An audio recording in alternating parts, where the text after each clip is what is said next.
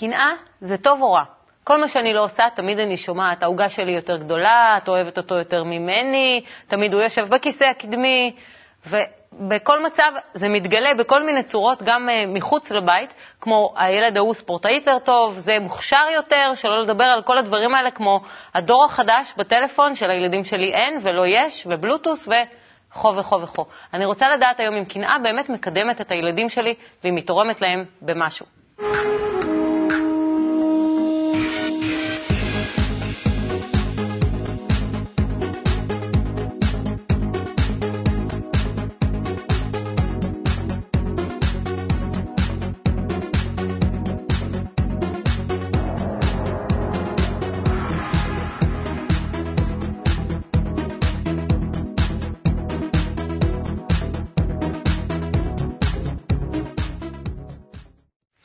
איתנו כרגיל גלעד שדמון, ראש תחום חינוך בבית קבלה לעם. שלום טלי. שלום גלעד. אה, מתארחים אצלנו זוג הורים, שירה ואורן ליבוביץ', שניכם אנשי חינוך. אנחנו נחזור אליכם מאוחר יותר, אנחנו נציג את הפורום שלנו, פורום שבו אתם יכולים לשאול כל שאלה, כל בעיה. אנחנו נשמח לענות. כרגע אנחנו נקריא שני שאלות שקשורים לנושא קנאה, ואנחנו לא נענה עליהן במיידי, אבל אנחנו רוצים להבין מה מציק לאנשים בבית. קיבלנו הרבה שאלות, אנחנו נקריא שניים. הורים לבן בגיל 7 ובת בגיל 10 מספרים על הקנאה הגדולה של הבן באחותו הגדולה. הוא קורא כל ספר שאחותו קוראת, שאחותו על המחשב הוא גם רוצה, וכשאנחנו משוחחים איתה הוא תמיד מתערב. אנחנו חשבנו שקנאה היא תכונה של בנות, למה בן כל כך מקנא? מה אנחנו יכולים לעשות? השאלה השנייה, אני אימא לשתי בנות, ואני עושה בייביסיטר לאחיין שלי. הבת הקטנה שלי מאוד מקנאה באחיין שלי, אני משתדלת לתת לה יותר תשומת לב שהאחיין שלי מגיע, אבל זה מחמיר יותר. היא שואלת אותי למה אני אוהבת אותו יותר ממנה. למה אני לא יכולה לאהוב רק אותה? עזרו לי.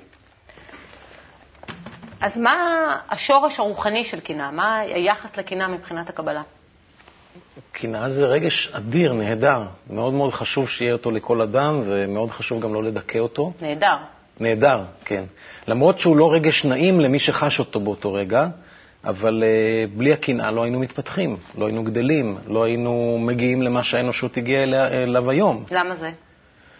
כי הקנאה נועדה לפתח אותנו ולהעלות אותנו מדרגת החיה לדרגת האדם. אצל חיות יש משהו כזה מאוד פרימיטיבי ממידת הקנאה, הרצון לשלוט, הרצון, אבל זה עוד לא ממש קנאה. קנאה היא תכונה מאוד מאוד אנושית, והשאלה היא איך משתמשים בה.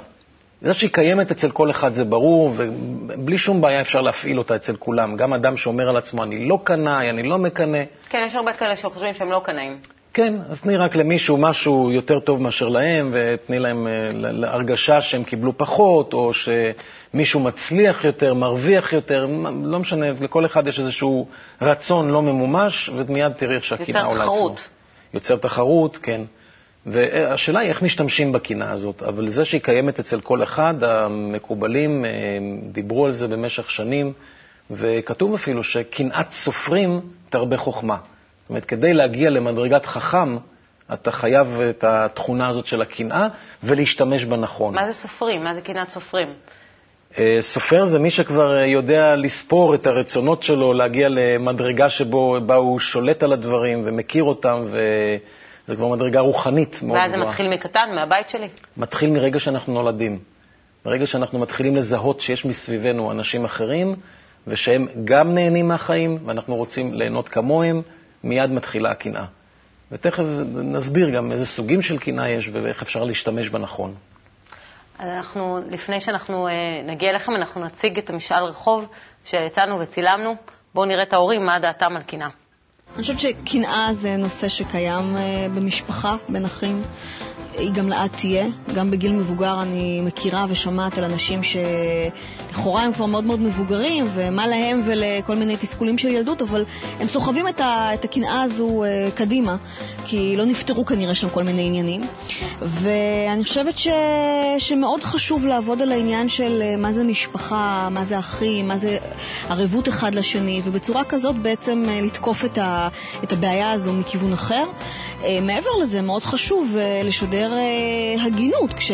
כשמתייחסים לילדים, כי... כדי שאף צד לא ירגיש יותר מדי שהוא... מקופח או משהו בסגנון כזה. זאת אומרת, חשוב להיות כן ער ורגיש לדברים האלה. אה, אבל אה, קנאה תמיד הייתה ותמיד תהיה. זאת אומרת, עם כל ההשתדלות שלנו כהורים, בסוף יגישו לנו את החשבון, זה, זה ברור. קנאה, אה, אולי קצת, כי אצל תאומות זה קצת קשה, כאילו חשבנו שאימא אולי מקדישה קצת יותר זמן לשנייה וזה, אבל זה לא היה ברמות קשות, זה היה אולי קצת קנאה. קנאה זה דבר טוב או דבר רע? אה, לא, זה דבר רע לדעתי. אז ראינו יחס שונה בין האנשים, יש כאלה שחושבים שזה מקדם, יש כאלה שלא. כן. השאלה באמת איך משתמשים בזה ו- ועד כמה מלמדים את הילד, גם דרך דוגמה וגם דרך uh, הסברים, מה לעשות עם הקנאה. אז מה מסבירים להם? יש קנאה רעה. מה זה קנאה רעה? שאני רואה שמישהו מצליח, ואני אומר, הלוואי שלא יהיה לו. יותר מזה, אני אפילו אעשה איזשהו מעשה ופעולה כדי שלא יהיה לו הדבר הזה. כי אם לא יהיה לו, אז זה לא יצריח אותי להתפתח ולגדול גם. אנחנו בטבענו עצלנים. כשרואים שיש למישהו משהו טוב, אני, אה, האלטרנטיבה היא, הראשונה היא, הלוואי שלא יהיה לו. קנאה מסוג אחר זה קנאה חיובית. יש לו, אני רוצה שיהיה גם לי. אז אם כך, מה הוא עשה כדי שיהיה לו? אני אעשה כמוהו. וזה באמת אה, מניע את, ה, את, ה, את האנושות להתפתחות. ואיך אני מסבירה את זה לילדים שלי? הנה עכשיו יושבת ילדה בבית ורואה את, את, את השידור שלנו, את התוכנית הזאת, והיא אומרת, אני רוצה להיות מנחת טלוויזיה כמו טלי כשאני אהיה גדולה. אז היא מקנאה עכשיו, הילדה הזאת. לאן זה יביא אותה, אני לא יודע, השאלה עד כמה היא תתמיד בזה, אבל יכול להיות, אם היא תתמיד בזה, גם תהיה מנחת טלוויזיה כשהיא תהיה גדולה. אז uh, סך הכל קנאה מצוינת, קנאה חיובית, שמביאה אותה למשהו. ויש קנאה ברמה הרבה יותר גבוהה מזו, שהיא כבר חוצה uh, מרחבים של זמן ומקום. למשל, תארי לעצמך אדם שמקנא בדוד המלך, איך הוא כתב שירים יפה, איך הוא היה לוחם, אני רוצה גם להגיע למדרגה, הוא היה במדרגה רוחנית מאוד גבוהה, אני רוצה להגיע למדרגתו של דוד המלך. וזה היחס של הקבלה? אה, כן, הקבלה מאוד מאוד מעודדת את השימוש הנכון בקנאה, כדי שתמיד תגיע למדרגה הבאה שלך. לא שהיא תבוא אליך ותאלץ אותך להגיע אליה, אלא שאתה תגיע למדרגה הבאה, תקנא במדרגה הבאה שלך. הכל קיים בתוכך, והקנאה הזאת, למרות שנראה לך מחוצה לך, שיש אנשים, יש אה, הישגים, יש זה, הם בעצם מעין מראה שמראה לך, הנה, אתה יכול להגיע גם לזה. ואז... על ידי אתה מתפתח, משתוקק. אתה רץ אל התענוג הזה שהקנאה מראה לך. Mm-hmm. יש, המדרגה הכי גבוהה זה קנאת השם. את יודעת, קנאת השם זה לקנא בתכונה הזאת שנקראת הבורא או השם. בוא. נשמע איך זה מתבטא באמת בבית. שירה ואורן. טוב, האמת שאף פעם בחיים לא שמעתי כל כך הרבה מילים טובות על קנאה. אני גדלתי על זה שמי שקנאי הוא כזה קנאי וכזה, וזה כאילו מילת גנאי מספר אחד, שאתה כזה קנאי והיא קנאית והוא והוא והוא, אז אה, טוב, זה כבר משמח לשמוע שיש איזה משהו חיובי בזה. אבל עם כל החיוביות, בתכלס, בשורה התחתונה, ברגע שאני חוזר הביתה, ואני לשנייה נתתי איזה משהו שיותר שייך לילד הגדול, לבן הגדול, מאשר לבן הקטן. בני כמה ילדים שלכם? אה, ארבע ושתיים. ואז נהיה ישר אה, פרוגרומים בבית, ומלחמות, וצרחות, ולא. ואתה לא זוכר שקינא זה דבר חיובי. האמת ש... מה זה לא זוכר? עכשיו לפני שעה ראיתי שלא. אבל עזבי את זה, האמת שבאמת, כאילו, זה כאילו משהו ש... אבל לפעמים זה גם התפיסה של המבוגר. הבן שנתיים, אה, אני מרחמת עליו אם הוא נותן יחס יותר לגדול, או משהו יותר לגדול, והבן שנתיים בכלל לא מבחין בזה. אבל המבוגר, אני ישר מעירה לו ומכניסה את הפרוגרומים האלה הביתה. זאת אומרת שזה שלכם. גם, לפעמים, תלוי בגיל. אני עדיין לא מאשים את עצמי. לא, אבל באמת, זה משהו שבאמת, כאילו, אתה רואה ש... בוא נגיד ש-90% מהמריבות זה מושתת על הרגש הזה. זה פשוט זה. זה הדבר שכאילו, אם לא קנאה, אז כאילו נראה שלא היו מריבות בבית. זה פשוט הכל זה, כל דבר, זה, זה הניצוץ לכל מריבה. אז אולי לזה יש איזה פתרון, לא יודע, כרגע זה, פיזית זה נראה משהו שמאוד מאוד מגביל. איך כאילו... בכל זאת להסביר להם? הש, השאלה היא באמת אם, אה, אם צריך להיות שוויון, אם יש כזה דבר בכלל שוויון בין ילדים. זה שהורים אה, רוצים, משתדלים, שואפים לאהוב את הילדים באותה מידה ולתת להם באותה מידה, זה נכון, זו תופעה ידועה. אבל האם הילדים באמת רוצים באותה מידה, או שרוצים כל אחד מהם לבטא את הייחוד שלו? מה זאת אומרת, שיש צרכים שונים לכל ילד בבית? צרכים שונים. תראה, אם, נאמר, גם אני אבא לילדים, ואם אני מביא ממתק לאחד, אין דבר כזה להביא לאחד. ודאי שאני מביא לכולם, אפילו ביום הולדת, או ב...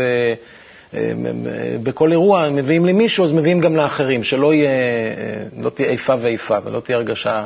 אבל יחד עם זאת, נאמר, יש ילד שהוא יותר כישרוני במוזיקה, והוא מצוין, ויש לו כישרון, נטייה לזה.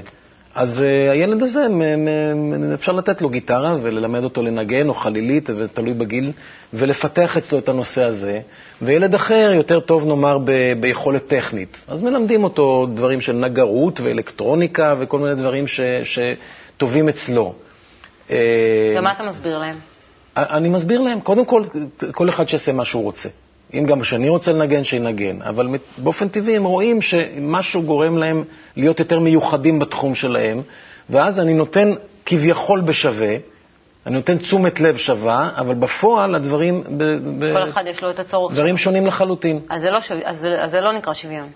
לא, אבל אה, אם ילד מסופק בהתפתחות שלו ובמיוחדות שלו, אין סיבה שהוא יקנא בזה שהילד השני... אבל הקנאה הזו כל הזמן קיימת, הם כל הזמן מקנאים אחד בשני. נכון, נכון, ולכן צריך, א', להסביר להם, להסביר להם את השורש הזה של הקנאה. יודעת מה? אני יכול לספר להם שגם אני מקנא. אני רואה לפעמים מישהו שיש לו משהו שהוא הצליח, שהוא הגיע לאיזשהו הישג, למשהו שיותר טוב ממני, אני יכול להגיד להם שאני מאוד מרגיש את הרגש הזה ומכיר אותו, כבר שנים. אני יכול לספר להם על, על, על, עליי ועל אחותי כשהיינו קטנים, איך קינאתי בה. זאת אומרת, קודם כל להביא את זה לידי הכרה שזה רגש, הוא קיים, והוא לא מילת גנאי, כמו שאורן אמר. אבל זהו, אולי אם זה עניין של יחס, את דיברת על הטריגר שלך, זה גורם, כתוצאה כאילו קורה פה משהו שלילי, אבל אם את חושבת שהנה, הנה הילדים שלי מתקדמים. הייתה לנו תוכנית בפעם הקודמת על uh, קשר בין אחים, וכשהיא אמרה שהם רבים, אז היא אומרת, אני מרוצה, אין לי שום בעיה עם זה. ואנחנו כולנו התפלאנו, הביאה לנו משהו חדשני. כן. זאת אומרת, זה עניין של יחס. אצלי גם, אני מאוד גדלתי אה, על העניין שהגדול מקבל יותר דברים קודם. ועכשיו אני, ש... בתור אימא מאוד מבולבלת, אה, הגדול צריך להראות דוגמה יותר טובה לקטן, כי הקטן לומד ממנו, ודוגמה זה כאילו קנאה, לטוב או לרע, אבל אני עדיין לא יודעת איך לשחק, נגיד, אה, הוא קטן, אז תיתן לו. ולקטן הוא גדול, אז הוא צריך להראות לך יותר או לחלק יותר, זה נורא מבלבל. זה נראה לי שאלה טובה להורים, איך בפועל... אה, בפועל זה גם אחד מהדברים המיוחדים כרגע בגיל הזה ביניהם. אתה גדול והוא קטן, אלה עובדות. לכן אתה כגדול אמור יותר להבין את הצרכים שלו, ואתה כקטן אמור אה, להבין את הצרכים שלו, של הגדול. זאת אומרת, ההדדיות הזאת קיימת בכל גיל. ואני רק אומר שבשלב ראשון להסביר להם שלקנא זה טבעי, זה טוב. רק ספרי מה את עושה כשאת מקנאה. ספרי לילדים שלך, תני להם דוגמה, שאת רואה מישהו מראה לך משהו שיש לחברה שלך ולך אין אותו. את יכולה להגיד בקול רם אפילו, יואו, איזה דבר יפה יש לה, איך זה מתאים לה, אני רוצה גם משהו שיתאים לי. לא את מה שיש לה, אלא משהו שיתאים לי. אומרת, תני להם בפועל דוגמה מה את עושה עם הקנאה שלך. אז אין צורך לדכא את הקנאה, כל הזמן להגיד כמה שזה טוב להתקדמות. אנחנו יודעים שזה לא עוזר. איך אפשר לדכא רגש? זה רגש לא נעים. זה כמו להגיד אל תפחד.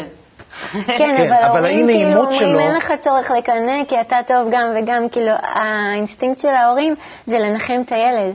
כן. אז השאלה פה להגיד להורים שאין צורך לדכא את הקנאה, אלא להסביר במה היא טובה, אני אומר, זה לא יעזור, זה לא יעזור לדכא אותה, רק לתת לה הסבר ודוגמה, והכי טוב על עצמך.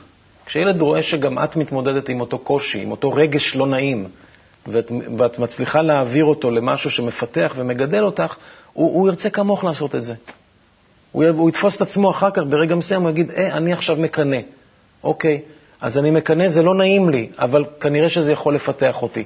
ויחפש מה לעשות כדי לגדול מזה, ולא להיסגר או לרצות שלמישהו אחר יהיה רע. אחת השאלות באינטרנט הייתה אם יש הבדל בין בן לבת. אה, ודאי שיש הבדלים בין בנים ובנות. בקנאה. בכל דבר, אבל בנות הן יותר, אה, מטבען יותר שמות לב לפרטים, זאת אומרת, יותר שמות לב דגש על רגשות, הן יותר אה, לא מעמיקות בזה, מדברות על זה, ולכן נראה לכאורה שהן יותר קנאיות. אני לא, לא יודע אם נעשו מחקרים על הנושא, אבל uh, אני לא חושב שהן באמת בפועל מרגישות יותר קנאה מבנים. דווקא בגלל שזה טבעי, זה כמו להגיד מי מפחד יותר. זאת אומרת, כן. זה... כלומר, בן, ילד רואה שילד אחר משחק כדורגל טוב. אז אולי הוא לא ילך לדבר על זה, אבל הוא ירצה כדור ויתחיל להקפיץ ולשחק וזה, והוא יחשוב כל הזמן, אני רוצה לשחק טוב כמוהו. וילדה אולי באופן אחר תלך ותדבר עם החברות שלה, תראו מה היא ומה היא עושה וכן הלאה. כי זה צורת ה- המבנה האישיות של, של בנים ובנות. שירה, אצלך יש גן, את רואה את זה גם בגן, את הקנאה? בטח, הרבה פעמים זה מאוד, uh, צריך לחשוב איך להסביר להם, לדוגמה ילד אחד נמוך וילד אחד גבוה, והם באותו הגיל, איך לנחם את הנמוך, אבל uh, להוציא את זה טוב. למה לנחם אותו? כי אתה מרגיש כאילו שאתה מרחם עליו, ברגע שהוא אומר שהוא עצוב ואני יותר נמוך ממנו והוא כאילו יותר טוב ממני בגלל שהוא גבוה, אז אתה יכול להפוך את זה מיד לבדיחה, אז מה, כשהוא ייפול, הוא ייפול יותר מגבוה ויותר אני לא רוצה. אבל להגיד שההוא אה, יקרה לו משהו רע ואז נצחק עליו. את יכולה להראות לו את היתרונות שב... זהו, אז אה, למצוא את היתרונות בטוב בזה ובטוב בזה. כן? או לחליפין, להסיט את זה לכיוון אחר ולהגיד, אז מה, הנה, תראה איזה יופי, אתה אה, כבר יודע לכתוב א', ב', והוא... משהו אחר, להראות שנכון, תכונה מסוימת, אצלו היא כזאת ואצלך אחרת, אבל גם בהרבה דברים אחרים יש ביניכם שוני. ואז זה, זה מתעמם, זה, לא, זה הופך להיות לא הדבר הכי חשוב. רגע, אני חייב לשאול. אז כרגע המצב הנוכחי, כאילו בין אם זה בגן או בבית עם הילדים, תמיד איכשהו ליצור מצב של שוויון. זאת אומרת שכולם מדבר, מקבלים אותו דבר, אף אחד לא בא עם משהו שאין לאחר. כאילו זה איזשהו כזה מצב שכאילו לא ליצור פשוט המצבים האלה של לאחד יש ולשני אין, או... השאלה אם כאילו זה, זה דרך... גם בגיל צעיר, אני רק רוצה לתקן ולהוסיף על זה שאם אם הגיל, הרי אנחנו כמבוגרים, בוא נ- תסתכל איזה, איזה מבוגר אתה רוצה שהילד שלך יהיה. אתה כמבוגר היום בחיים שלך, אתה מקבל שווה כמו אחרים? יש איזשהו שוויון, אתה מקבל אותם תנאים, אותו יחס, אותה עדיפות, אותו, אותה משכורת, כמו מישהו אחר? לא. לא, אז למה להכין אותו לחיים כאלה שהם אשליה? אני אומר שכהורה, כהורים, מצד ההורים, להשתדל עד כמה שאפשר לתת להם אה, כן שוויון. באמת, כי אם הוא רואה ממתק אחד, זה די אכזרי לתת לילד ממתק ולשני לא. אלא אם כן יש סיבה מאוד מאוד בולטת לעשות את זה, זה, זה נדיר. אז להדגיש את האיכות שלהם? אבל מצידם להכין אותם לחיים שהם לא הוגנים לפי הרצון של כל אחד. החיים הם לא הוגנים. החיים הם חיים ויש חוקים בחיים, ואני חושב שהתפקיד שלנו כהורים זה להכין את הילדים בצורה הטובה ביותר לחיות חיים מלאים ומאושרים, למרות שהם מתנהלים כמו שהם. זאת אומרת, ללמד אותם את החוקים. וחלק מהחוקים של החיים שלנו זה שיש לנו רגשות, ואחד הרגשות הדומיננטיים היא קנאה, ואם נדע להשתמש בה טוב, כל הזמן נצמח ונגדל. ואם נדע, לא נדע להשתמש בה נכון, היא תגרום לנו כל הזמן סבל ו- וצרות והתכנסות ו- ו- ולרצות שלאחרים לא יהיה טוב. היא, היא רק ת- ת- תגרום לנו רגשות יותר ויותר קשים. בוא נראה מה הם חושבים על קנאה, אולי יש להם מחשבות אחרות. הם זה נראה- הילדים, כן? כן. בוא נראה את הילדים בקליפ. מה זה קנאה לדעתך? לדעתי קנאה זה שאתה כל כך רוצה משהו, אז אתה מקנא במישהו אחר שיש לו את זה, יואו, איזה כיף לו יש. קנאה זה, זה תחושה שיש משהו נגיד למישהו ואין לי אותו ואני רוצה אותו. את חושבת שקנאה זה דבר טוב או רע? קנאה זה דבר טוב בגלל שאם אנחנו נקנא באחרים בזה שהם עושים דברים טובים, אז אנחנו בעצמנו אנחנו בעצמנו נרגיש טוב, כי אנחנו מקנאים בהם. אני חושב שקנאה זה טוב, כי בזכות זה אני יכול להשיג דברים. יש קנאה טובה ויש גם קנאה רעה. יש לך חבר שאתה יודע שמקנא בחבר אחר? אה, לא. אני לא יודעת אם חברים שלי מקנאים. אה, לא, אין לי, אני לא יודעת אם יש חברה שמתקנאה בחברה אחרת. אז בהתחלה ההורים אמרו שהקנאה זה לא משהו, ועכשיו אני שומעת עם הילדים שהם אמרו שקנאה זה דבר טוב. אה, הילדים האלה באמת מבינים, הם, אה, הם כנראה כבר אה, עברו כמה פעמים בחיים את ההרגשה הזאת, או שהסבירו להם את זה, ובאמת, שוב, אם אדם מדבר... לא כמו אורן.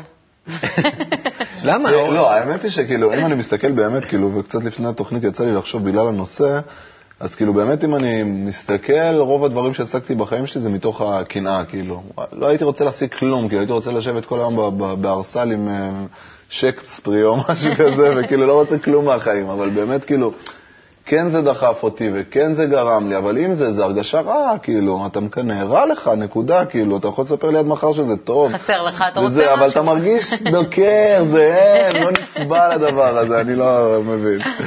לא יודע, זה, נו, אבל צריך אולי באמת... ואני אומר, אם אני כאילו מרגיש ככה, אז כאילו מה עכשיו, אני אבוא לילד ואגיד לו, בזמן שהוא מרגיש שכאילו עכשיו הוא רוצה שהילד השני, לא יודע, יקרה לו את כל הדברים הרעים בעולם באותו רגע שלא יש ולא אין, אז להגיד לו שזה דבר טוב, זה כאילו נראה לי קצת, לא קצת, זה מאוד מלאכותי כאילו, אבל לא בכל זאת, זמן. אולי באמת, אולי כאילו, לא יודע, זה... איך כאילו כן לעשות לו איזה משהו שהוא באמת ירגיש את התועלת בזה. כי היום אני יכול להבין בשכל שזה תועלתי, אבל ברגע שאני לא מבין, אתה עדיין לא משלים עם ההרגשה הזאת. נכון, וגם לילד זה קשה. גם לנו עצמנו זה קשה. כשאנחנו מרגישים קנאה, זה רגש שהוא לא נעים, זה נכון. יחד עם זאת, אה, אה, אנחנו לא שולטים על הרגשות שלנו, אנחנו גם לא שולטים על הרצונות שלנו. וזה דבר שאפשר להסביר לילד, זה באמת יכין אותו לחיים. מה שהוא חווה עכשיו כילד, הוא ימשיך ויחווה עוד פעם ועוד פעם, ואם הוא יתפתח ויגדל באמת, אפילו בעוצמות הרבה יותר גדולות מאשר הוא חווה את זה היום, ו- ותמיד הוא יצטרך להתמודד עם, ה- עם ההרגשה הזאת. אני חושב שכהורים, זה, הזכות שלנו זה לתת להם את הכלים איך ל- ל- ל- להשתמש ברגש הזה בצורה שתביא אותם ל- אה, לאלף לזה שיתפתחו ויגדלו, וב' לכך שהם יפסיקו לפחד מהרגש הזה. שירגישו אותו וכבר מיד... שלא יעבור מערכת דיכוי. כן, מיד, מיד אה, אה, זה יסמן להם איזשהו מסר של הנה, יש לי הזדמנות לגדול, יש לי הזדמנות לצמוח. האמת שזה מקסים, כאילו אם באמת אפשר שנייה ברגע הזה של קינה באמת להסתכל מהצד, אתה יודע, שנייה כאילו להסתכל עליי, אני מקנא, שזה משהו שנראה לי מאוד קשה, אבל זה באמת יפה, אם אפשר להגיע לרגע הזה, כאילו, למה שאתה בקינה אתה כאילו, כלום אין, כלום, אתה לא שומע בכלל, כאילו, אתה עכשיו, אין, אני, זה כאילו, אתה יודע... אבל אם אתה. מרגיש את זה באותו רגע גם אומר, זה בסדר. כן, אם אתה שנייה מסתכל מהצד ואומר, אני מקנא, ומזה אולי מתחיל לחשוב קצת כאילו מחוץ לזה, זה נשמע... אני חושב שבדרך כלל זה בא רגע אחרי. כל ההכנות והשיחות והדוגמאות שאנחנו מדברים עליהן לא מצילים את האדם ברגע שהוא נמצא בתוך זה. אלא כשהוא נמצא בתוך זה, הוא נמצא בתוך זה. העניין הוא הרגע אחרי. אז הוא יכול פתאום להסתכל על זה ולהגיד, אה, הנה, אני מקנא. מה עושים עם קנאה? אה, ראיתי בפעמים קודמות שעשיתי, ומה שהסבירו, ואיך אבא עשה, ואיך אימא עשה, של, עשתה, לקחו את זה לכיוון של גדילה. יופי, אז עכשיו איך אני לוקח את זה מכאן לגדילה? אבל להינצל מהרגש, מהרגש הזה, אנחנו לא יכולים להינצל משום רגש. אין לנו אפשרות להינצל מהם. גם משום רצון. הם תמיד יעלו ויבואו, וכל מה שאפשר זה רק להתכונן ולהכין את עצמנו למצב, להזדמנות לקחת את זה כמנוף ולא כאיזשהו משהו שתוקע וסוגר אותנו. אבל זה יפעל גם אחרי, אתה אומר, אם אני... יפעל גם אחרי, וכמה שיותר... אז גם עבר את זה, אחר כך אני מדבר איתו על החוויה, על הרגשת ככה, זה מה שזה, זה כאילו, זה, זה, זה פועל, כאילו, גם אם זה לא, באותו רגע כאילו נראה באמת לא מציאותי לדבר על זה. מה, זקנים לא מקנאים? אתה מכיר סבים, סבתות כאלה, זה שמסתכלים אחד ומדברים על זה ומספרים כמה להוא יש ולזה אין.